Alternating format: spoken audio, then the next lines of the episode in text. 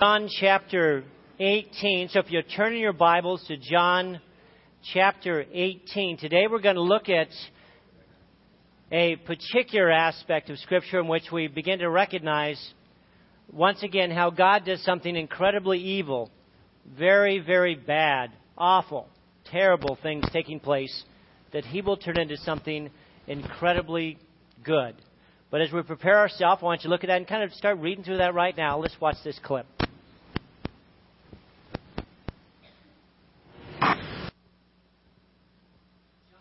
Speaking to us now for some 17 chapters, and we've walked through chapter by chapter by chapter, trying to grasp his intention. We need to remind ourselves that John wrote this some 40 years to 50 years after it took place. So, John, looking at the Synoptic Gospels and seeing what was there, has now come to the place where he said, I need to write down more clearly exactly what took happen because some people are not grasping what actually took place. Because of that, I'm going to write down a series of things to clear up confusion and to help people understand who Jesus was, what he did, how he did it, and how that involves each one of us. Now, he walks through six different signs, he calls them, that declare to us the truth that Jesus was God himself in human form. That he was God in a bod. That he was here to speak to us concerning what truth is and what lies are. Concerning who God is and how he can work in our lives and bring about transformation as we allow his Holy Spirit to work in and through our lives. So from the changing of water into wine to the raising of Lazarus from the dead, Jesus declares, this is my purpose in life. To help people understand who God is and how they can have a relationship with Him. He moves towards the final hours of His life here and He reminds us with this simple statement as He shares in front of Pilate. And He says, my kingdom is not of this world. Say that with me. My kingdom is not of this world. You see, with that understanding, we begin to comprehend what Jesus was about and what he calls us to be about. My kingdom is not of this world. You see, Jesus had a clear vision concerning who he was, what he was called to do, and what would be the results of that. In the same way, we are called to have a vision. A vision is reflected through the values that we share one with another on a regular, consistent basis. And sometimes those values get in the way of what we refer to as progress. And what we mean by that is that if I'm going to incorporate these values in my response to this person or this situation, I'm going to lose something.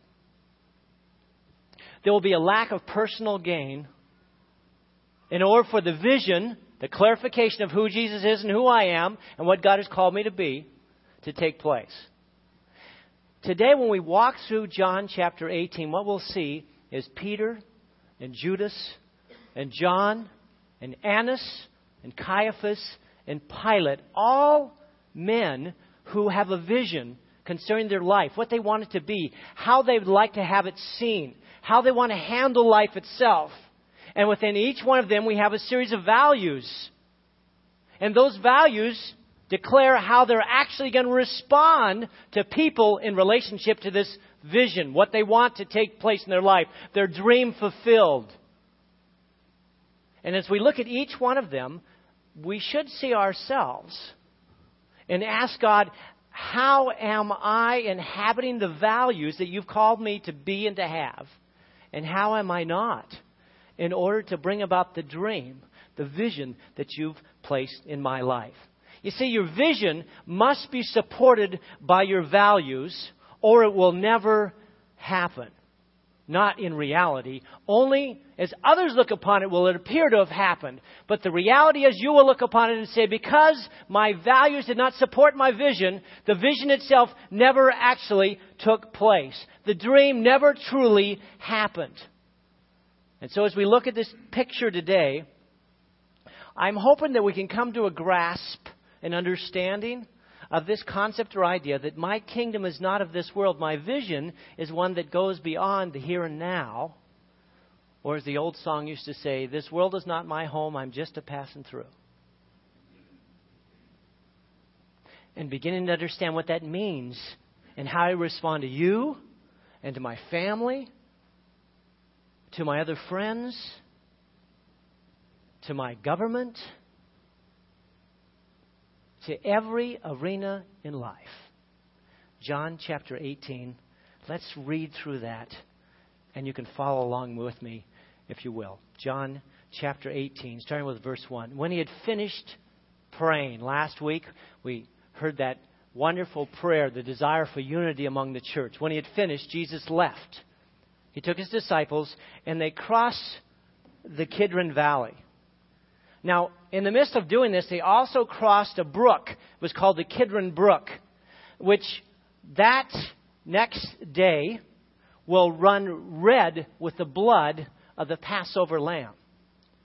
Because what happens is some 200,000 Passover lambs will be slaughtered. Their blood will be drained into the temple, and the drainage will flow out of the temple directly into the Kidron River or creek. And that creek will literally turn red with the blood of the Lamb. And as they cross this brook, I can imagine Jesus looking at it and thinking, this will be the last time that that Passover lamb truly has the meaning that it's had prior to this time. For the last time, they will see this, and all of creation and all of God, when He looks upon it, will no longer see the blood of these Passover lambs, we'll see the blood of the Passover lamb, the one and only, Jesus himself, giving up his blood so that they might have life.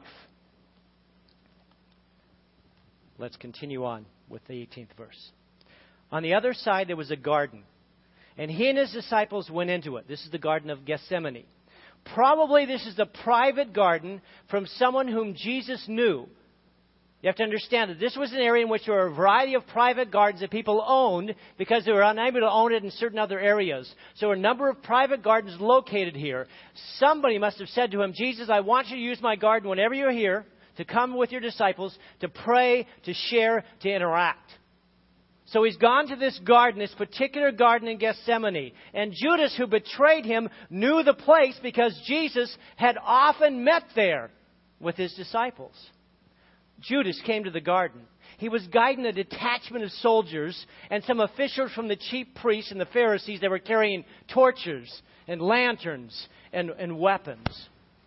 And Jesus, knowing all that was going to happen to him, went out and he asked them, Who is it that you want? And they replied, Jesus of Nazareth. And he said, I am he. And Judas the traitor was standing there with them. And when Jesus said, I am he, they all fell back on the ground. Now you have to understand this is a detachment of at least 200 soldiers. That's the smallest possible. It could have been up to 2,000 soldiers. But there's at least 200 soldiers that come up into the situation with torches. So this is quite a huge declaration. They come to Jesus, and Jesus says, Who are you looking for? They said, Jesus of Nazareth. He says, okay, I am he. And they immediately, some kind of wind or something knocks them all down. They fall to the ground. What happened? They get back up. And Jesus says, Who are you looking for? And they say, Jesus. And he says, Okay, I'm he. You can take me, but nobody else. You see the authority that's taking place here? Jesus is in complete control even as he gives up his life to the guards and allows Judas to approach him and to give him a kiss. Totally unnecessary. Totally unnecessary. He'd already declared who he was, what he was, and what's going on. But Judas chooses to come closer to grab him and give him a kiss. This was an act of total betrayal perhaps with a smug look on his face.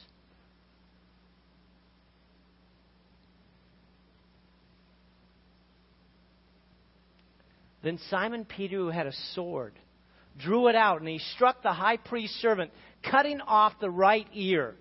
And the servant's name was Malchus. And Jesus commanded Peter, Put your sword away. Shall I not drink the cup the Father has given me? And then the detachment of soldiers, with his commander and the Jewish officials, arrested him. They bound him, and they brought him first to Annas, who was father in law of Caiaphas, the high priest that year. Caiaphas was the one who had advised the Jewish leaders that it would be good if one man died for all the people, making a prophetic utterance without even knowing that it was taking place. Simon Peter and another disciple were following Jesus, and because this disciple was known to the high priest, referring to John, he went with them into the high priest's courtyard, but Peter had to wait outside at the door. And the other disciple, who was known to the high priest and came back, he spoke to the servant girl at the door and he said, You need to let Peter in. And she turns to Peter and she says, You aren't one of this man's disciples, too, are you? And he replies, I am not. His first denial. I am not. It was cold and the servants and the officials stood around a fire that they had made to keep warm. And Peter also was standing with them, warming himself. And then the high priest began to question Jesus about his disciples and his teaching. Jesus said, I've always spoken openly. I've always taught in synagogues, at the temple, where all the Jews come together, and I said nothing in secret. Why are you questioning me? Ask those who heard me. Surely they know what I said. When Jesus said this, one of the officials nearby slapped him in the face and said, Hold it. He said, Hold it just a minute. If I said something wrong, testify as to what it was I did wrong. But if I spoke the truth, why did you strike me? Now, Jesus is speaking to the issue of Jewish law here. He's telling them, stop the cheating, follow the law correctly. Basically, what he's saying is, I've given myself into your hands, and you're going to have the opportunity to crucify me. At least have the decency to follow the rules that you yourself have made. You have a system of justice set up. Follow the system. It'll work. It'll work. Just not for justice.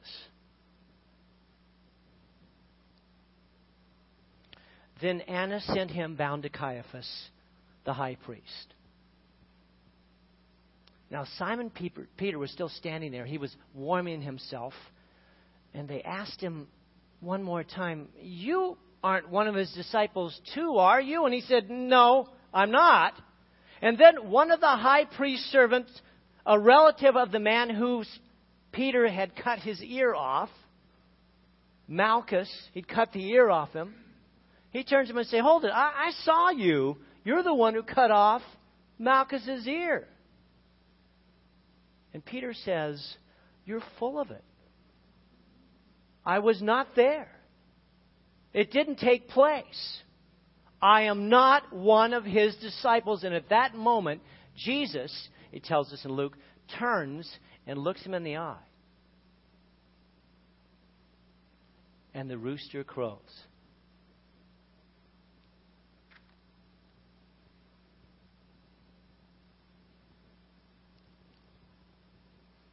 Then the Jewish leaders took Jesus from Caiaphas to the place of the Roman governor. So he doesn't speak to the issue of what took place with Caiaphas. We find that in Matthew and some other areas. By now it was early morning, and to avoid ceremonial uncleanliness, they didn't enter the palace because they wanted to be able to eat the Passover. So Pilate came out to them and he asked, What charges are you bringing against this man? He comes out of the out of the area that he's in, out of the palace, because they're not allowed to go into this area, this Gentile area. If they do, then they're not allowed to share in the Passover, because they have to go through a time of cleansing. Pilate comes out and says, Okay, what's going on? Why are you bringing him to me? What charges are you bringing against this man? And they said, If he wasn't a criminal, we wouldn't have brought him to you. That's a non answer. Okay? It's a political answer. If he wasn't a criminal, we wouldn't have brought him to you. Well, that doesn't give me any indication of what charges you're bringing against the guy. What are the charges? Pilate just takes a deep breath and goes, Oh, whatever. And he walks back into the palace, and now he calls Jesus into the palace. And after he's in the palace, he says to him, Are you the king of the Jews? Now, from Matthew and another area, we find out that there was some interaction. They said, He claims to be a king. He's defying Caesar. That's treason. He should be put to death. Okay? John doesn't record that statement here. He knows it's already recorded in the Synoptic Gospels. So now, Jesus is with Pilate, and Pilate turns to him and says, Are you the king of the Jews? How does Jesus begin his ministry here on earth? Do you remember what the first question is in relationship to Jesus? The wise men come from the east and they say, Where is the one born King of the Jews? These are the only two times he's referred to as the King of the Jews during his birth and just prior to his death. And Jesus, interestingly enough, says, Is that your own idea or did somebody else tell you that? And Pilate said, Am I a Jew? Am I a part of these hypocritical, heretical, mixed up, messed up, idiotic Jewish people? That's what he's saying. I'm a Roman. Am I a Jew? Your own people and your chief priests, they handed you over to me. So what is it that you've done? And Jesus says, My kingdom is not of this world. If it were, then my servants would fight to prevent my arrest by the Jewish leaders. But now, my kingdom is from another place. You are a king then, Pilate says. And Jesus answered, Well, you say that I am. In fact, the reason I was born, the reason I came into this world, was to testify to the truth. And everyone who is on the side of truth, veritas, listens to me. And Pilate cries out with the line that everybody knows about Pilate and he says, Veritas, Veritas, what is truth? Truth? Truth. What, what is truth?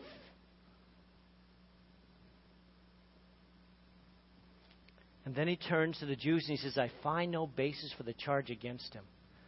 But it's your custom for me to release to you one prisoner at the time of the Passover. Do you want me to release to you the king of the Jews. And they shouted, No, not him. Give us Barabbas. Father, today speak to our hearts and our minds as we begin to try to comprehend what took place and how it affects us personally in relationship to how we are to live out life and what our purpose in life is. Lead us today as we walk through these areas of truth. And we ask that in Jesus' name. Amen. Your vision in life must be supported by your values of life. Your vision in life must be supported by your values in life. Or to say it in a very crisp statement, your vision must be supported by your values. Can you say that with me? Your vision must be supported by your values. And I give you that one. It's such an important thing that Jesus is trying to teach us here through his example and his clarification and the example of the negative picture of those who did not follow through with their values. And therefore they lose sight of their vision. Now, in John chapter 18, we're reminded of the desire of the disciples to be unified, to support Jesus in all that he does. For some three years, they've been gathering walking with him, living with him. And suddenly Jesus turns to them and he says, All of you are going to fall away. And Peter says the famous thing, If they all fall away, it doesn't matter. I will never fall away. I would die for you right now. And Jesus turns to him and he says, Peter, is that true? He says, Before this day is over, you're going to deny me three times before the cock crows, before the day ends. before the new day begins. Peter hears it, but he doesn't really grasp it. Judas, interestingly enough, is the one who doesn't respond in this way or manner. As he begins to interact with them, he begins to put together a plan and intention that he's going to carry out so that he can continue to have personal gain in his life. So let's start with Judas in terms of this picture of vision and values. It says Judas, who betrayed him, knew the place because Jesus had often met there with his disciples. So you see this intense betrayal. He gave up support for gain, financial, personal status. He has a disgusting denial for most of us as we look at it. He is a traitor. He betrays him. He literally becomes the one who leads the guards to Jesus and causes, in his thought at that point in time, the rest of the disciples to be divided forever.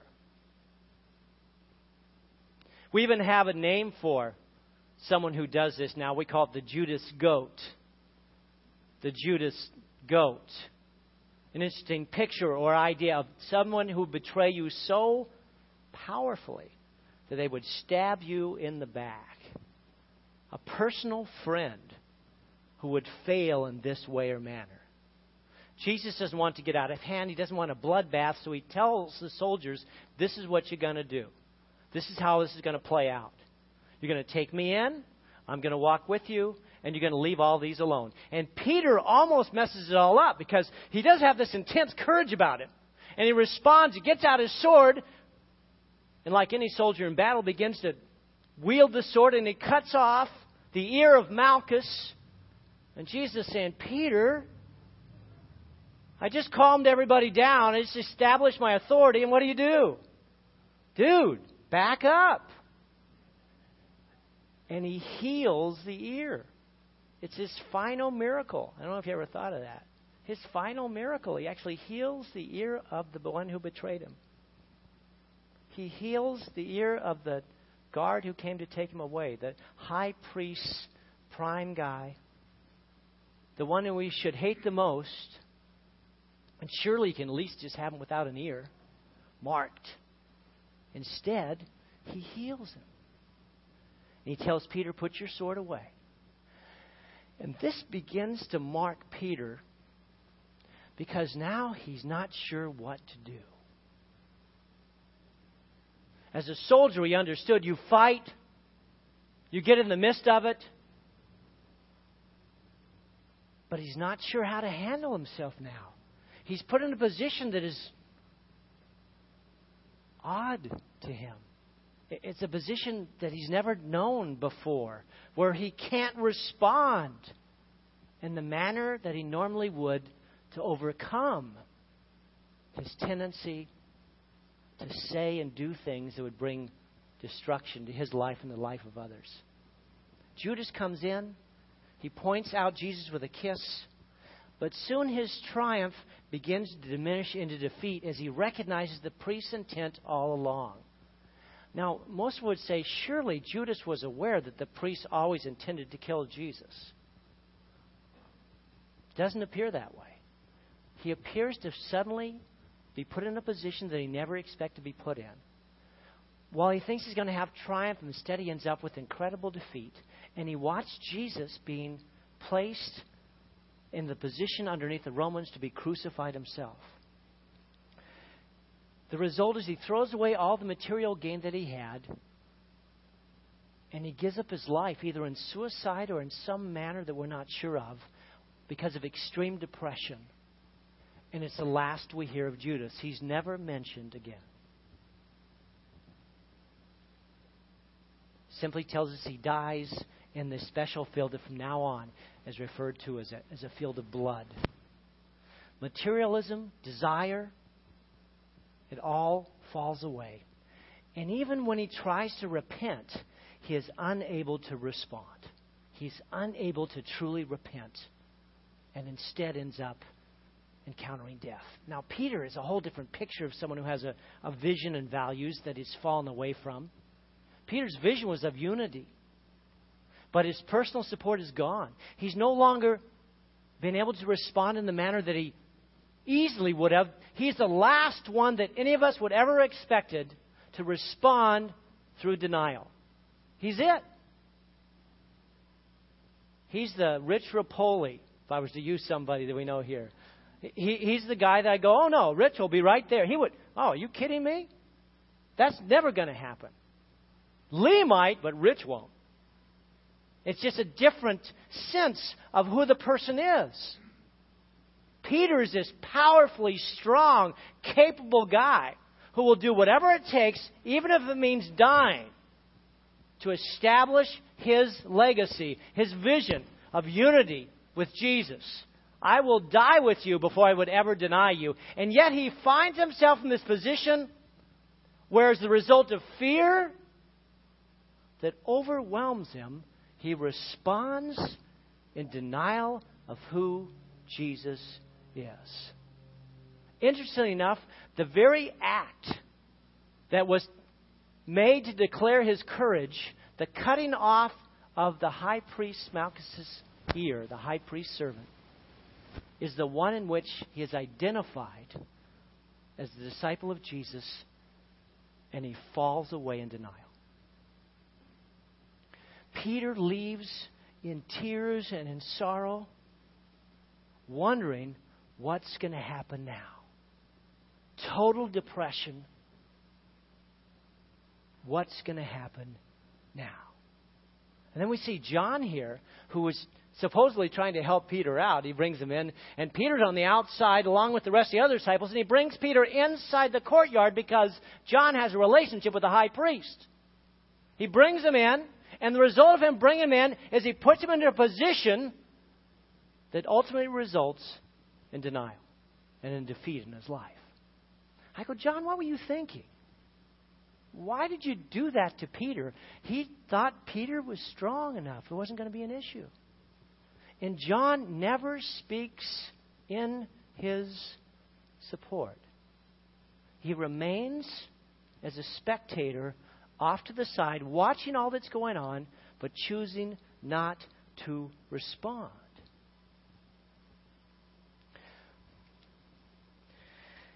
Values always cause response. You see, the problem about having a set of values that you identify, we have a set of values here at the church. We said we're called to be light to the world, and we said that means we're to be loving, we're to be inviting, we're to be grace givers, we're to be holy. We're to be true. But in order for those values to find reality, they must be expressed. Those values say, This is what I will do when I get in this situation. This is how I will respond. You see, the scriptures tell us that we need to paint the picture of our life with the brushes of the promises of God.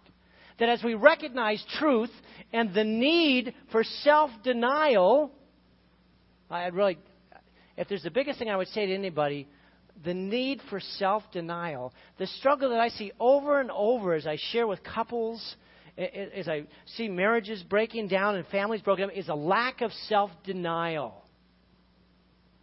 A lack of self denial. When we see the truth and we recognize our need to be involved in self denial, our behavior changes. We begin to reflect our actual beliefs. You see, a vision without corresponding values is like a, a car. I saw at my uh, uh, mechanics here the other day. He had it sit on set of set of blocks so the tires could move. He would sit on top of this thing, and then he would start the car up, and it would run, and those suckers would fly. Now, when they would be going, he must have been going like 60 miles an hour, but it wasn't going anywhere. And that's a picture of I've got this dream, this vision of what I want to have happen in my life. This, this is my legacy I want to have. But there's no, there's no rubber on the road. There's no reality. There's no acting out of values to accomplish that vision. And that's the difficulty. That's the struggle. And Peter finds himself suddenly in this position where, for the first time in his life, his values are no longer being reflected. He's not courageous, he's not loving. He's not caring. He's not uniting. He's fallen and he's failed. You see, you can't tell me what you believe. Oh, you can. But here's what I've learned now that I'm getting older is you can tell me anything you want to tell me. I watch you.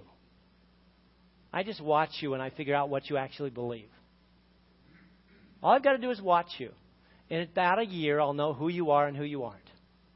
And I won't be mad at you and I won't be upset. I'll just say, oh, now I know who you are and I know who you aren't. Because your values are spoken by your actions, not by your speech. Oh, the speech declares them, but the actions show who you really are. If you're willing to deny yourself in situations that that's called for or not, or if you constantly are talking about what your rights are and what you should gain. You see, the vision starts off for the disciples in John 17 is a vision of unity. It has clear values, but personal gain will destroy all of them, whether that be personal gain of safety, personal gain of release from fear, personal gain from materialism, whatever it may be, if you're unwilling to deny yourself, take up your cross, and follow Jesus' call, you'll never experience the fulfillment of your vision. It's not free. It's very, very costly as Jesus shows in his declaration of his values time and time again here. As he walks through it with courage and authority and clarity. This is why I was born. This is why I came. This is what I will do. And this is what will be the result. For this purpose I came into this world to speak truth, to declare truth, to show people who God is and how they can respond to Him. You don't tell me what you believe, you show me what you believe. Your vision will be supported by your values. And I will find out what your vision is, not by your tell me what it is, but by looking at your values, and I will know what it is. The next vision here is one of truth, of veracity. And it fails because people try to build it with the values of duplicity. That's a nice way of saying if you have a vision of truth, you can't build it on a foundation of lies. If you have a vision of truth, you can't build it on a foundation of lies. You have to come out of the darkness. Truth demands light. Truth demands reality. Truth demands dealing with these things that I don't want to deal with, that I don't like about me, and I don't like about the situation I'm in. But truth says you respond to it, and you watch God change because you have a vision of truth.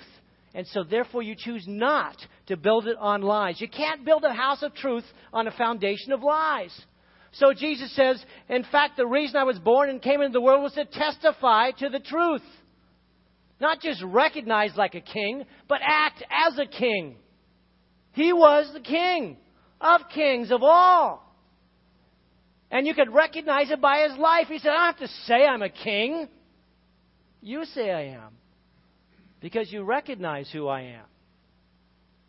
And so will the rest of the world. But I must do something now because I am a king. But not of this world. It's this world that I must save. And he accomplished it by going through two different justice systems. The first so called justice system is the religious one, where he walks into Annas and Caiaphas. Now, you're probably going, hold it, it's got two different high priests here. Well, Annas is what's called the Jewish high priest. He was recognized by the Jewish people as the high priest of all the people. And that particular position was to be one forever. It was a lifetime position, Supreme Court justice. Give you a clear picture? So that's who Annas was. So he's recognized by the Jews as the high priest. Caiaphas was the high priest who was determined by, can you figure out who? The Roman government. So the Roman government declared he will be the high priest who will interface between us and the Jewish people. And we will choose who that will be. Now, then it says something to you. It says he was the son in law of Annas. In fact, if you went back through history, you'll find out that all four of Annas' sons were also high priests, interfacing with the Romans and the Jews. And you begin to understand how powerful Annas is. Not only is he the high priest who's been directed by the Jewish people, but he is a very powerful, rich, and ambitious man who has complete control. He is, you know who he is.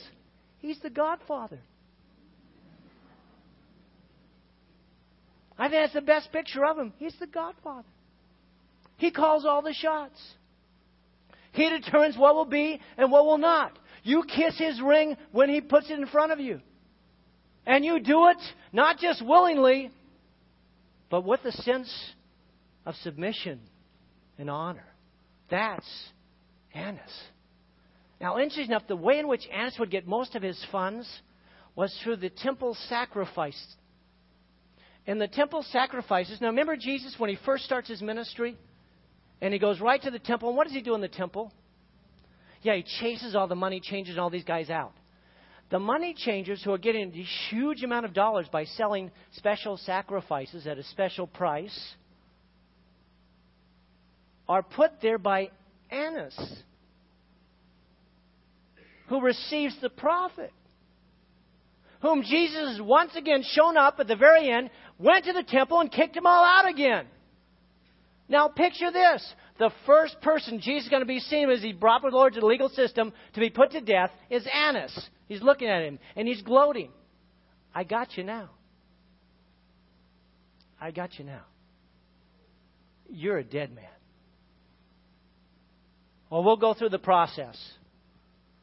But you're a dead man. That's the picture that Jesus brings and that Peter understands as he's standing here in front of the high priest. And the fear begins to grow, and it's tension, and it's a fear of supernatural origin. It is so incredible. The feelings are like electricity everywhere. Folks, this night was a night of nights. No one ever experienced anything like this. The intensity of fear, I understand how Peter fell. Because this is so overwhelmingly powerful, he's unable to resist it. He's standing against Satan and all his compadres, and he's unable to resist, as any of us would have been unable as well. the justice system of the Jewish people that God had set up is now being used to put to death God Himself. He'll move to Caiaphas. He leaves Caiaphas. He shows up before Pilate. And now we see the Roman justice system put into place. The system that was considered to be the best justice system in the world at that point in time. He's brought to Pilate, and Pilate begins to recognize what is going on that his Roman appointed high priest is actually saying, okay, Pilate, it's your turn. Take care of this. We can't execute him. You can. It's time to pay up. It's time to pay. You owe me favors.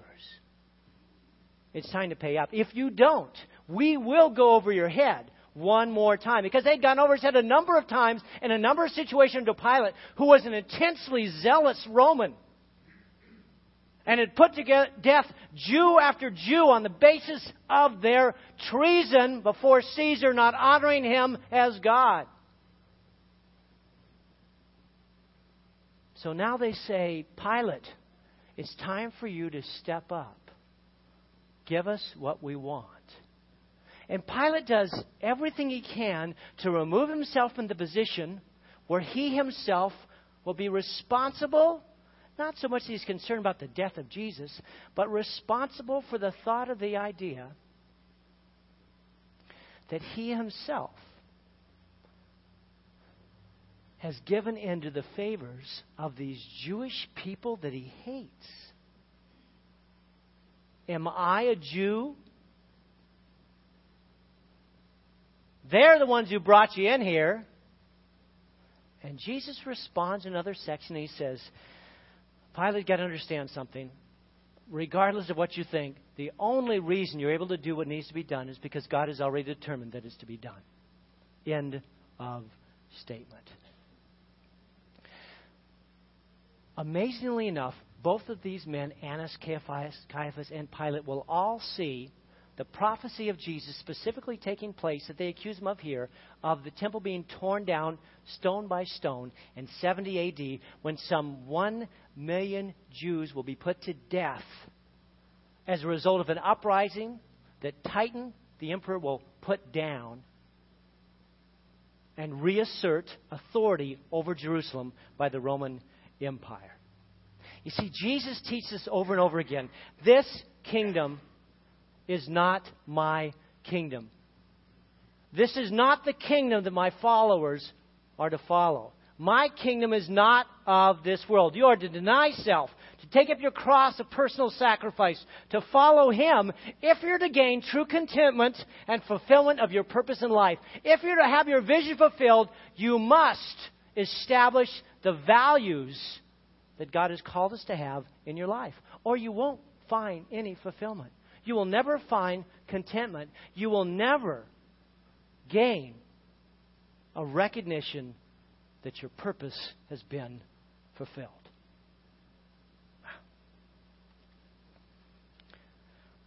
A few last thoughts here, because I want to touch on this just a bit. Um, the other day they said I was too early, so I'm going to stop that today. We're not going to be too early today, okay? They said next door they were, I was too quick, it was too early, kids didn't have enough time, we needed to go through this singing time, so you guys get the benefit of dealing with that couple of thoughts I want you to ponder. The first one is the one that Jesus says over and over and over again. And that's this Our King is not of this world. Our King is not of this world. Jesus teaches us that a vision of unity and truth is one that we will not consistently see take place in this world.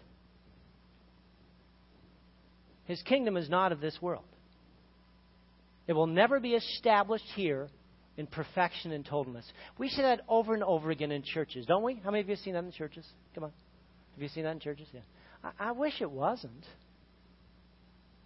Now, that does not mean we're dismissed or that we're not to be involved in establishing the values that God has called us in our life. What it does mean is that sin will continue to be dominant in our lives, in the lives of people around us, if they don't allow Jesus to put it to death through the cross.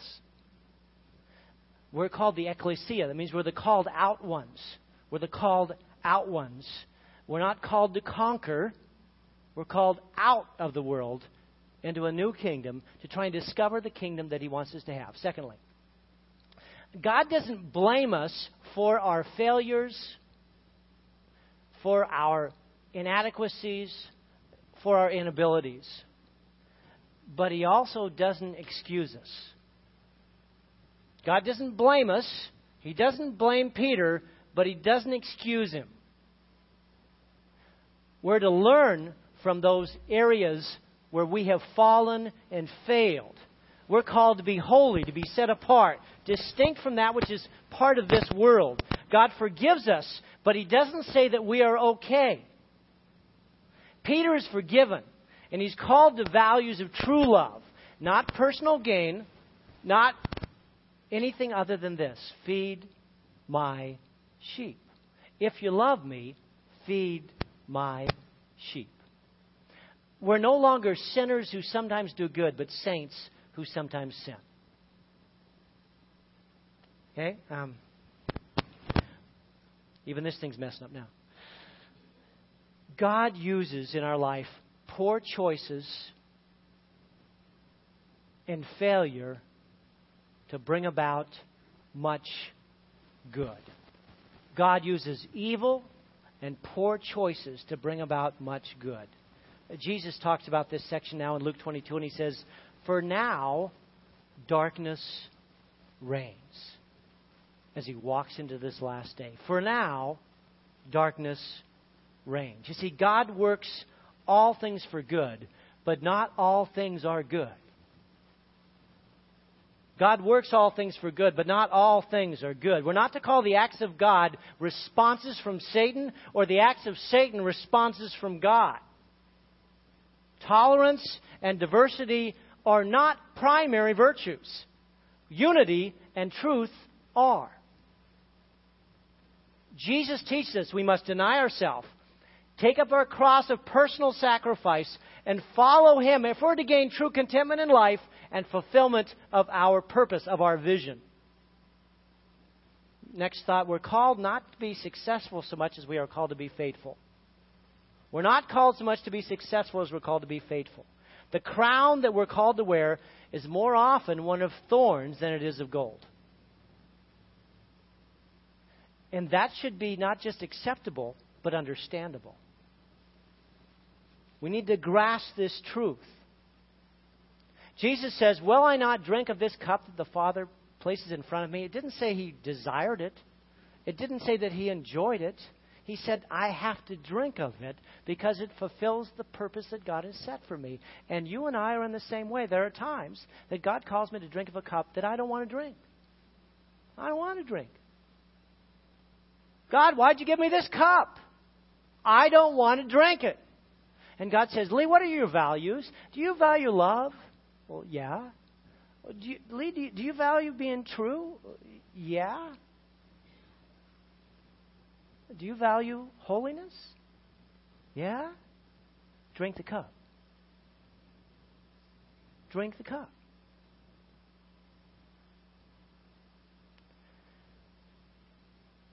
That's the cry of this section of Scripture. Is Jesus calling us and saying, You have a vision. You will only fulfill it if you hold on to your values. And when you fail, come to me and recognize that I can not only forgive you, I can lift you up and enable you to be far more than you ever were before. So Peter becomes this marvelous man of God who willingly gives of his life later without any problem as God changes his heart and his ability to respond. And he does the same for each of us here. It's not about have I failed, it's about Lord, what's the future? Grant me forgiveness. It's the ABCs. We admit that we're a sinner. We believe that Jesus is the Christ, the Son of the living God, who, who died for me for my sins, who provided me with the opportunity to be cleansed and made whole again. And I must simply confess and commit to Him as Lord and as Savior. And then life begins to make sense. That's values, that's vision, that's what it's all about. Pete, come on up. Let's close. Father, we thank you for this chance we've had today to remind us this is a horribly difficult chapter, Lord. As I read it, my heart is just, wow. The things that you are willing to do, the values you so clearly express, I want to be that man. I want to act in that manner. I, wa- I want to be like you.